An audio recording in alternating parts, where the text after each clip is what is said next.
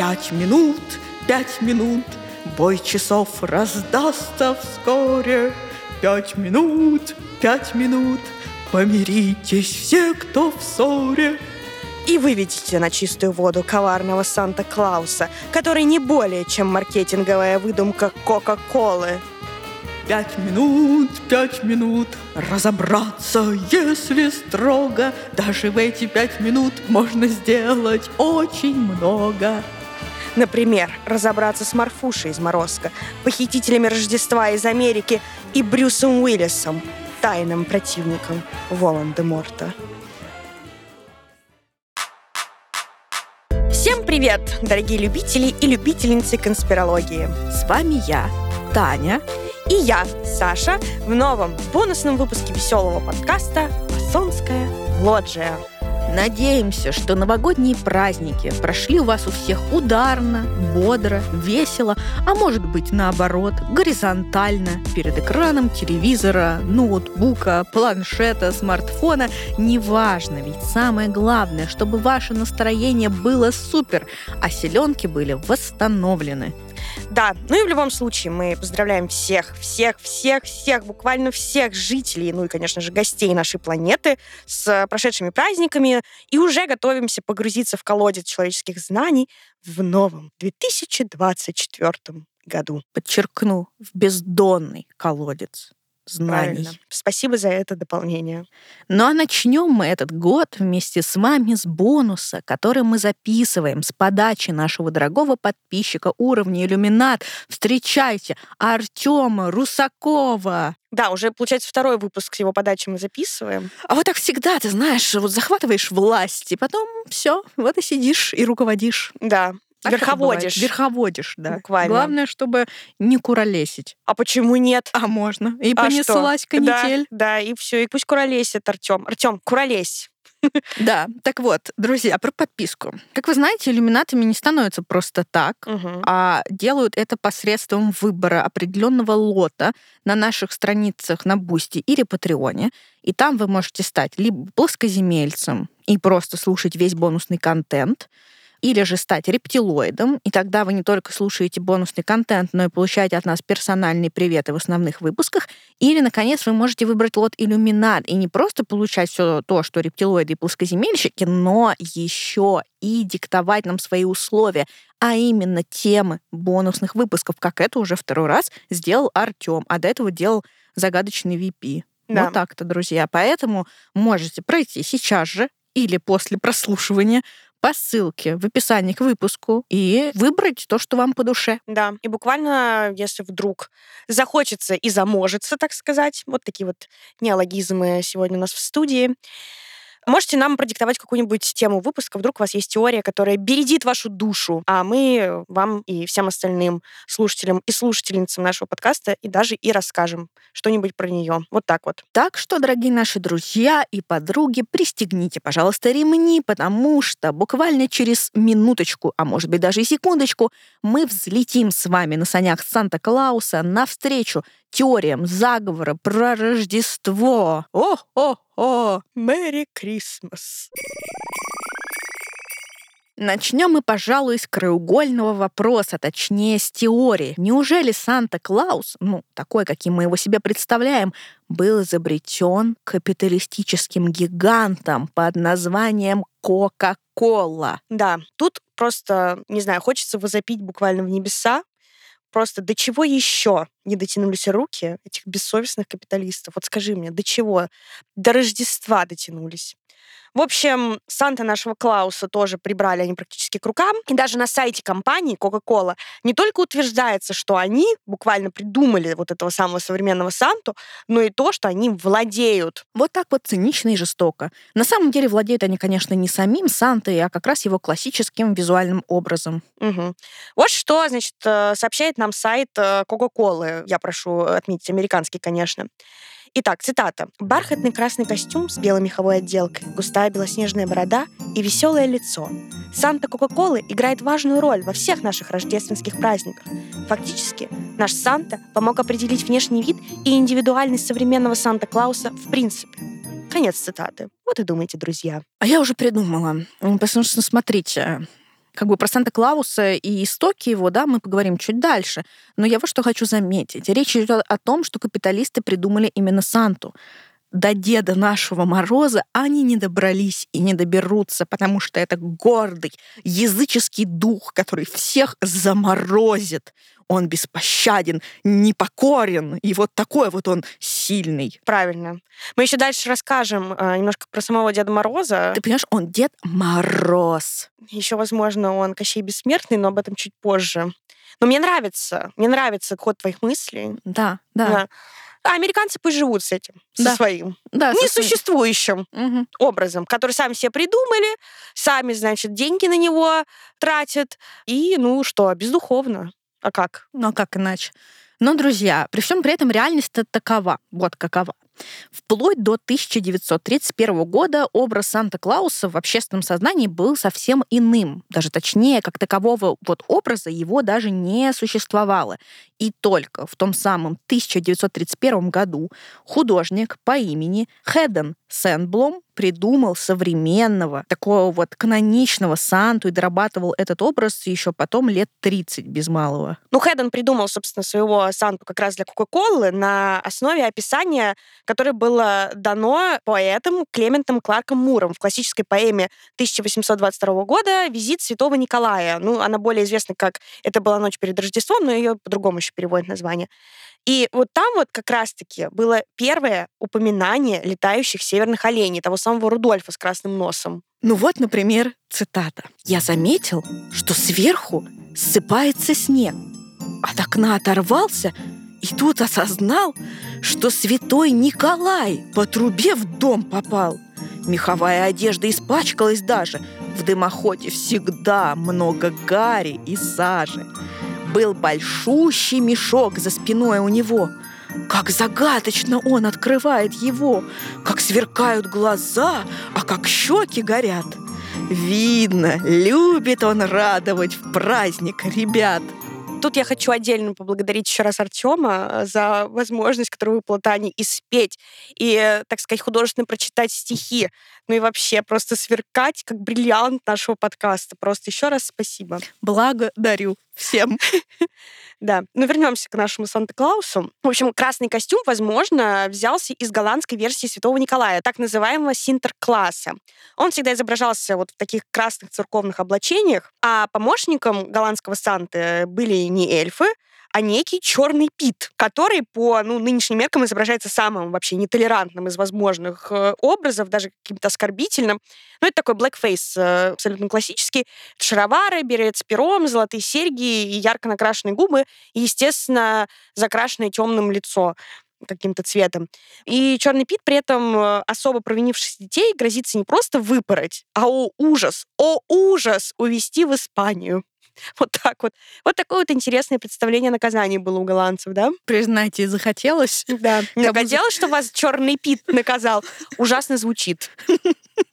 Да, ну что с них взять? Короче, белую бороду вот этого кока-кольного Санты можно найти на некоторых иконах святого Николая, раннехристианского епископа древнегреческого города Миры во времена Римской империи. Да, а вот э, карикатуристу немецкого происхождения Томасу Насту приписывают изобретение Санта-Клауса именно для американцев. То есть его первые рисунки появились на обложке номера журнала Harper's Weekly от 3 января 1863 года. И вот эти рисунки изображают Санта-Клауса, который посещает армейский лагерь э, союзников во время гражданской войны. Именно Наст сделал Санту веселым, толстым, ну и курящим трубку. Была у него еще такая кукла под мышкой. Именно эта картинка вместе с э, стихотворением Кларка Мура вдохновила Хедена на создание картин для компании Coca-Cola. Ну, мне кажется, что все очень логично звучит. И реально Санта-Клауса не существует, потому что меня еще с детства волновал вопрос, почему он Санта-Клаус, святой Клаус. Он же совсем как будто бы не имеет ничего общего с этим святым. И мне кажется, самому святому вроде как выгоднее отделиться от этого маркетингового образа.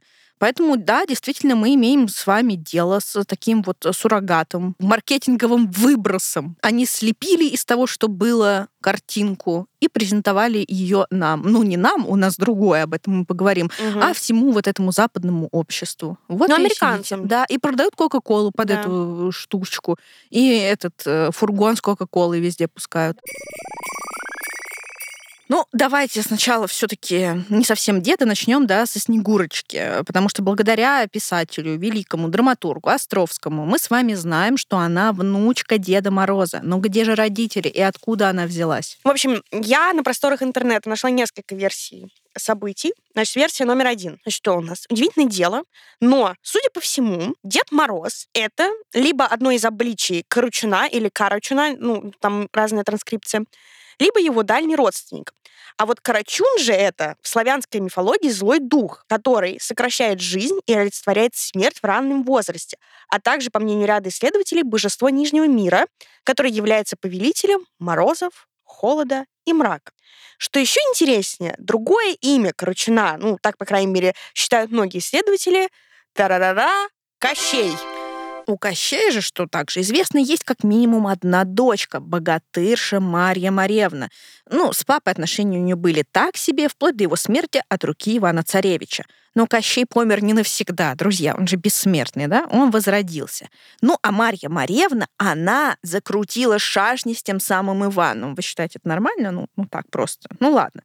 Ну вот, и у них точно были дети. И вполне вероятно, что одна из них, непокорная Снегурочка, которая рассорилась с родителями, убежала к деду в царство зимы и холода. Что ты думаешь, как тебе такая версия? Мне очень понравилась эта версия. Во-первых, я была в абсолютном удивлении насчет этимологии э, имени вот этого Корочуна, Деда Мороза и всего остального, и что это на самом деле Кощей. Ну, ты представляешь, если Дед Мороз на самом деле Кощей бессмертный. Вот это было бы интересненько. И что это? Это, получается, не он нам подарки носит, а кто? Или если он нам носит подарки, то что это? Получается, может быть, он нас откупает от смерти? Мне кажется, на самом деле не носит он никакие подарки. Мне кажется, максимум, что он приносит, это снег. Вот, он mm-hmm. приносит просто снег, реально, и мороз, и все. И если его прогневать, то он замораживает. А остальное вот это к нам пришло из западного общества угу. Санта-Клаус, что он приносит подарки. Но изначально, и мне кажется, так и было, что как раз Дед Мороз, это вот этот Мороз, и мы, помнишь, у Некрасова было Мороз да. воевода, не ветер бушует над бором, не с гор побежали ручьи. Мороз воевода с дозором обходит владения свои, понимаешь? Мороз, вот он такой, он дед. Ну, он жестокий, да. Он жестокий, да. он такой язычник, он сам да. дух вот этого всего. И мне нравится эта тема с Кощеем, потому что Кощей бессмертный, собственно, как и Мороз. Он может скрыться, как Аид, а может и раскрыться снова. Да. Понимаешь? И вот все так и есть. По поводу Снегурочки. Мне больше нравилась теория, по-моему, мы как-то постили ее у нас в Телеграм-канале. Я еще раз ее как бы репостну. Короче, про то, что Дед Мороз и Снегурочка — это нация... Нация. Не нация, а тип ледяных людей, которые mm-hmm. пришли к нам с какой-то планеты, вот что они гости просто.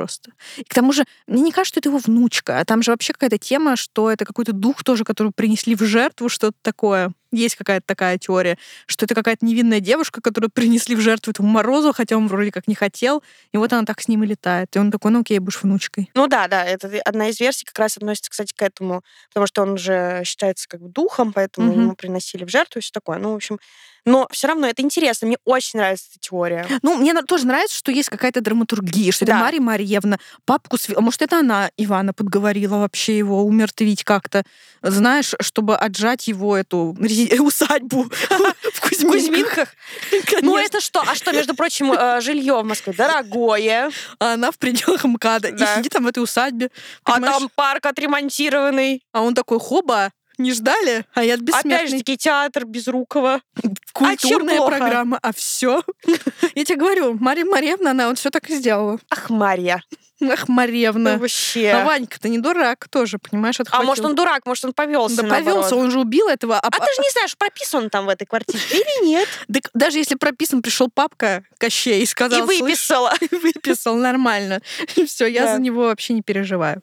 Ладно, давай к следующей версии. Значит, версия номер два. В сказке «Морозко» в лес отправляются две девицы, как мы все помним. Значит, Настенька и Марфушка. Так вот, Настенька получает богатство и всякие почести, ну, а Марфушка замерзает. Так вот, интересное совпадение начинается буквально с имен героинь, потому что Анастасия значит воскресшая.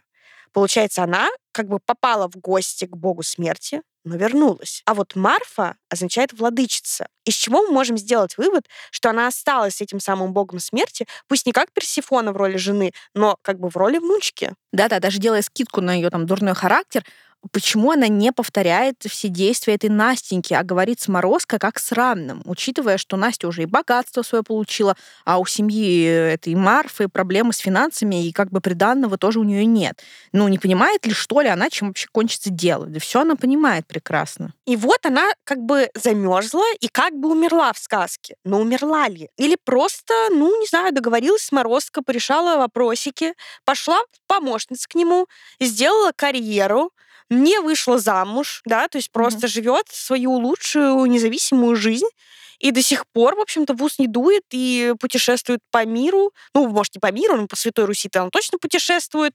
И вообще классно проводит время. Вырвалась от этой мачехи, да. Не от матча, а от матери этой да, да, гиперконтролирующей. Да. И нормально тусить с этим дедом. Ну, собственно, почему бы и нет. вот. Но еще же есть сказка, это тоже не Морозка, а госпожа Метелица, где такой же сюжет, но только там, собственно, Метелица, а не дед. И там тоже вторая приходит, и она ленится там. Э, в общем, это первая приходит, все делает классно, работает на эту Метелицу бесплатно, и в конце получает награду. Потом вторая приходит, и тоже там первый раз что-то там кровать застелила, а потом перестала все это делать, и метелица ее просто выгнала ни с чем. Угу. И сказала ей, проваливай, никакой награды я тебе не дам. Но тебе нравится версия, что Марфа, возможно, на самом деле Снегурка? Не, мне больше нравится, что это какую-то девчушку, которую принесли в жертву, сожгли там на каком-то костре во славу зимы. Ну, понятно. Все ясно. Вот что-то, мне кажется, вот, мне кажется, вот что-то такое должно быть. Какая-то трагедия всегда. Угу. а есть же это, блин, э, как это, оп... ну да, Снегурочка. Угу. Там же все. Да. Но мне все равно Лель. нравится про Марфушу, я никогда об этом не думала. Прикольно что она действительно... Представляешь, просто она договорилась с Морозко, он говорит, слушай, дед, ну о чем мы? не родные-то. Я а буду мы... с тобой таскаться. Прости, меня просто гадкие шутки, типа, а мы же с тобой правда не родные? Как ни крути. Ну, это к вопросу о черном пите, который тебе накажет. Это все, все сюда же. В общем, друзья, голосуйте. Марфа, это кто? Охотница за усадьбой, как это Маревна, или просто Снегурочка? Ну и, конечно, дорогие наши друзья, подруги, слушатели, слушательницы, инопланетяне, инопланетянки, рептилоиды и рептилоидки, ни один из наших выпусков не обходится без радикально настроенных правых американцев и их тревожности. А тревожатся они, как мы с вами уже выучили, просто по любому поводу. Например, они уверены, что в США идет самая настоящая война с Рождеством. Американская семейная ассоциация, Совет Свободы и канал Fox News распространяют просто ужасающие истории, от которых кровь стынет в жилах о финансируемом государством планомерном уничтожении Рождества. Ну, как вам такое? Ужас. Просто, я знаю, доколе хочется спросить, просто доколе. Ну, просто какие же есть, в общем, доказательства, да, вот этого всего? Итак, ну, в общем, первый тезис.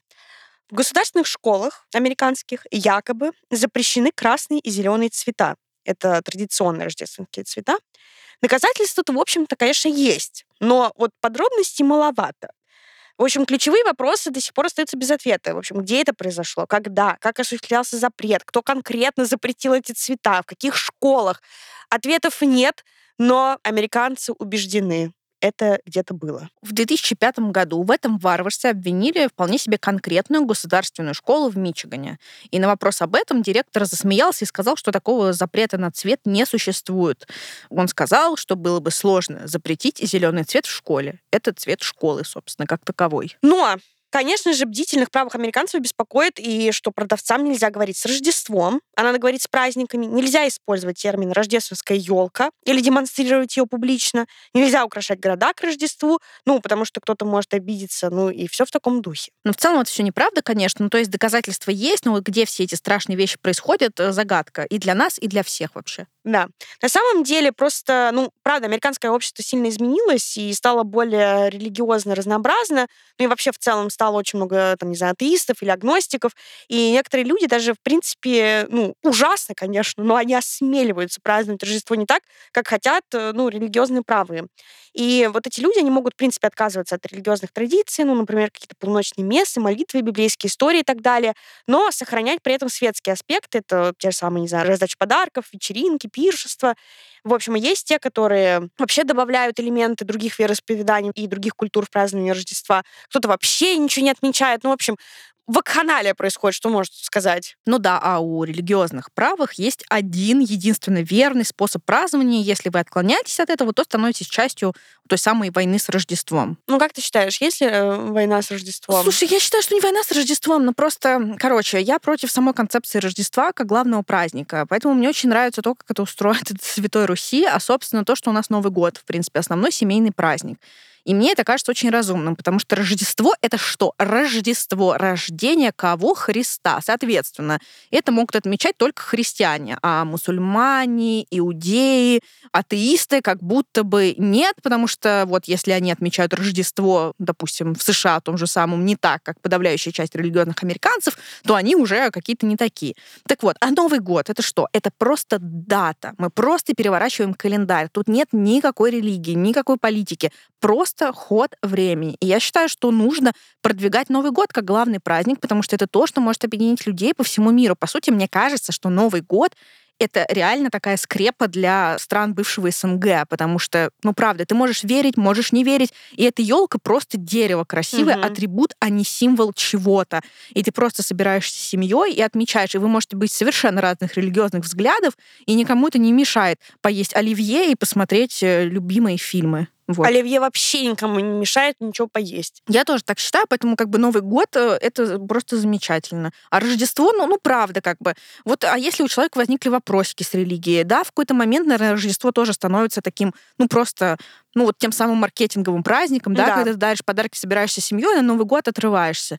Ну, поэтому как бы... Ну, ну да, кажется, как будто это, это прикольно, что разграничены две даты, для да. кого важно то же самое Рождество, там, ну, как Религиозно, да. да. Вот тот, э, естественно, сюда. празднует и радуется, и, и мы поздравляем всех, кто праздновал Рождество. Да. И 25 да. декабря, и 7 января. Для кого это важно, да. это, в общем, мы вас э, сильно поздравляем да. с этим. Да, но я с тобой согласна абсолютно. И Новый год тут как бы никак не мешает ничего не осквернять. Единственное, конечно, в православии не очень э, прикольно, что там, по-моему, у верующих людей идет рождественский пост, и они не могут насладиться оливье с мясом, например, потому что скоромная пища. Ну да. Но все равно можно посидеть, ну да, зажечь бенгальские угу. огни и угу. порадоваться. Угу.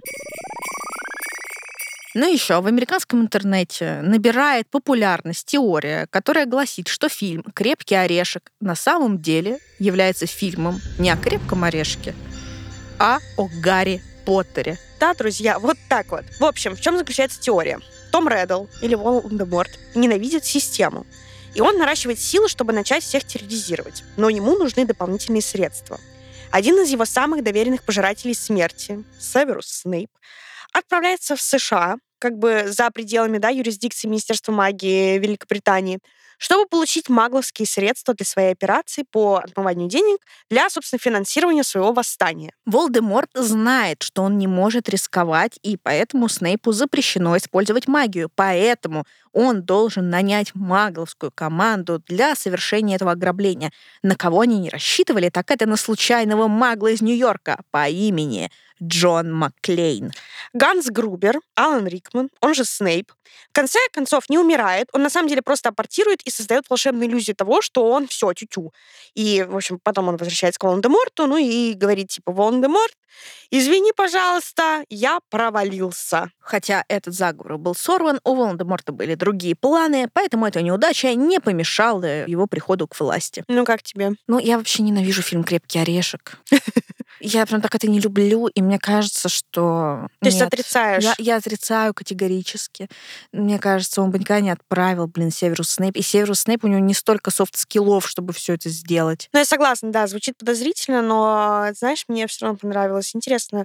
Но они пытаются подтянуть вот это, что «Крепкий орешек», новогодний фильм рождественский, и вот Гарри Поттер, мол, хватит пересматривать Гарри Поттера, угу. надо пересматривать «Крепкий орешек». Ну, нет, нет отказано в этом. Но да. вы подумайте об этом все равно, друзья, на досуге. Ну и, друзья, перед тем, как завершить этот новогодний выпуск, конечно же, нужно как-то закольцевать это. И вы помните, как прекрасно я пела в начале вот эти вот слова, пробирающие душу. А знаете ли вы, знаете ли вы, что это непростая песенка, а хрестоматийный, можно сказать, пример так называемого эффекта Манделы. Да, ну тут я напомню, наверное, да, что такое эффект Манделы. Вдруг кто-то забыл, опять же, по причудливому совпадению. Так вот, эффект Манделы назван в честь Нельсона Манделы, который в общественном сознании умер 30 э, с хвостиком лет тому назад, но на самом деле не умер, а просто все почему-то были уверены в этом, а жил он себе припеваючи, ну, относительно, конечно. И, в общем, таким эффектом Манделы называется любой парадоксальный случай того, когда все люди помнят одно, а было на самом деле другое. Ну, все помнят этого Ельцина, я устал, я ухожу. Ну, например, а, да. да. А на самом деле он этого не говорил. Или там, что у Пикачу был хвост с какой-то черной штукой, ну, да. Или ушки. Ну, что-то такое. А на ушки, самом деле нет. Да, а на самом деле нет. Угу. Не были у него черные ушки. Да, и там про Бритни Спирс, кукла, которая продавалась э, с микрофоном. Все помнят, что она была с микрофоном, а на самом деле микрофона не было никогда, ну так далее. Так вот, говоря про песенку «Пять минут» Людмилы Гурченко, я думаю, что многие помнят, что там есть слова «пять минут». «Пять минут» — это много или мало? Татьяна, спой нам. Нет. Спасибо. Хорошо. Но на самом деле дело в том, что, в общем-то, не зря, что ты не спела эти слова, потому что их там нет в этой песне, их там просто нет. Думала меня поймать, да? Да, не вот так вышло. подцепить. Не вышло. Ну, на самом деле, да, удивительно, но, правда, никогда в жизни Людмила Гурченко не пела этих слов. Вроде как объясняется тем, что слова вот эти вот, они объединились в массовом сознании, как бы из двух песен, да, то есть как бы кусок из, э, мотив точнее, из песни про пять минут наложился на текст песни э, Валерия Леонтьева, которого, кстати, я считаю, что мы совершенно как-то почему-то мало упоминаем на волнах этого подкаста, что незаслуженно. Я считаю, что тоже... А почему? А почему? я не знаю. Почему? А, а я не знаю. зеленый. А про Августина как а же? потому, потому, потому, что был он в жизнь влюбленный. Ну, в общем, Валерий Леонтьев, как-то, не знаю, надо все таки посмотреть, что, мне кажется, мы, правда, его обходим стороной, непонятно почему. Так вот, у него есть песенка, называется «Три минуты». И вот э, слова ее, где вот как раз-таки есть про то, что много это или мало, они очень хорошо ложатся на мотив песни про пять минут. Три минуты, три минуты, И вот так вот, понимаете, мы в своем сознании, ну все мы люди, скрестили. Ну как все, песни. давай тоже, да? Ну, все да. русскоязычные люди. Американцам такое не снилось. Знают они такую песню-то хорошую? Да, конечно же, не знают. Ну вот, мы это скрестили в своей голове, и получилось, это много или мало, понимаете, пять минут. А вот правда, много это или мало? А вот не знаю. Вот и думайте, вот и думайте. Что мы еще сегодня рассказали? Мы не стали, знаете, подробно останавливаться на том, что вот Рождество — это заговор маркетологов, потому что, ну, видите, маркетологи изобрели Санта-Клауса, и всю эту вакханалию поддерживают, чтобы мы больше покупали и больше тратили денег. Но мне кажется, это можно применить совершенно, ну, абсолютно к любому празднику, будь то 14 февраля, какой-нибудь День независимости, да, и что угу. там еще? Ну, День Святого Валентина. Да, да, да. Наверное, еще что-нибудь можно придумать. Ну, то есть э, полно всяких праздников маркетинговых которые стимулируют спрос и предложение, все на свете. И рынок работает, глобальный рынок работает. Ну что делать? Ну что делать? Не покупать, если не хотите. Ну а как же, как же money makes the world go round? М? Надо выйти, сойти с этого, из этого круга. Ну как, а куда мы сойдем? Куда, куда идти-то? Не дарить подарки. Вообще? Вообще. А я тебе такой хороший подарок подарил на, на это, Новый это правда, это правда. А какой, не скажем вам. О. Вот так вот, друзья. Ну что, что сказать? Моя любимая теория, конечно, про Деда Мороза и Снегурку, что он Кощей. Угу. Все так и есть. А Санта-Клаус определенно придумал Кока-Колу. Я абсолютно Мне кажется, Николай Чудотворец, э, святой Николай, он прям тоже, ну, как будто бы он не относится к Санта-Клаусу на самом да. деле. Но не будет, уважаемый святой, лезть в дымоход. Сто процентов. Ему это вообще зачем? Вот и я И подарки вам разносить тоже вам да. за что? Вы, вы подумайте вообще. Вот Дед Мороз, он насылает просто мороз, дает нам снег. И все. Это сила природы, необузданная, первобытная, которая была тут до нас и останется после нас. Вы только вдумайтесь в эту суровую красоту. Поэтично. Страшно, но поэтично. Да, как и вся жизнь на Руси. Страшно, но поэтично. И хтонично еще. Да. Держимся, в общем, друзья. Держимся. Ну, что я могу сказать? Еще раз хотела передать приветы, поздравления и вообще всяческие благодарности Артему Русакову за этот чудесный выпуск новогодний, который бы не случился без него, скорее всего. Надеюсь, что мы порадовали вас Дорогие наши подписчики, Да. подписчицы, слушатели, слушательницы, спасибо, что вы нас поддерживаете на Boosty и Patreon е. Благодаря вам мы выпускаем этот подкаст уже который год, уже скоро третий год. Вот так вот, друзья. Поэтому спасибо вам большое. Поздравляем вас с наступившим Новым годом 2024. Если вы помните, когда-то Александра в комментариях на канале писала, что она проанализировала высказывания астрологов из ТикТока, и вроде как с 2024 года все должно пойти на лад. Что? Мгм. Ну просто все. Все, все, Кощей успокоится. Что потихонечку начнет выравниваться. Да, Мы с вами добрались, ждем просто. да. Заклина... посылаем вам флюиды улучшений во всех сферах жизни. Да, хоть год, конечно, високосный, но будем надеяться, что все это Минус, ерунда. да. Ну вот у нас был невисокосный. Но с другой стороны, да, да, много их было. Да, может, минус на, минус на минус даст плюс, Да, как бы, наконец-таки наконец-то. уже. Поэтому, Ну, может быть, астрологи и так сказали. Я заскринила тут твой комментарий, и ты там написала, что да, что они так говорят. Да, это не, правда. не вздумай отпираться. Я не отпираюсь. Я надеюсь, что я надеюсь, что все будет, что так и будет. Я Хорошо. точно так, так же, в принципе, рассчитываю на слова астрологов, на эту высочайшую экспертизу. Вот. Надеюсь, что небесные тела уже как-то встанут, не знаю, в ряд, или как-то они специальным образом станут так, что всем нам будет хорошо и прекрасно жить. Не только на Руси, но и вообще везде хотелось бы. Вот такие вот у меня, не знаю, соображения, пожелания и, ну, не знаю, выводы. Вот так-то, друзья. Поэтому желаем вам всего самого доброго и прощаемся с вами на сегодня. Всем большое спасибо, всем пока. Пока!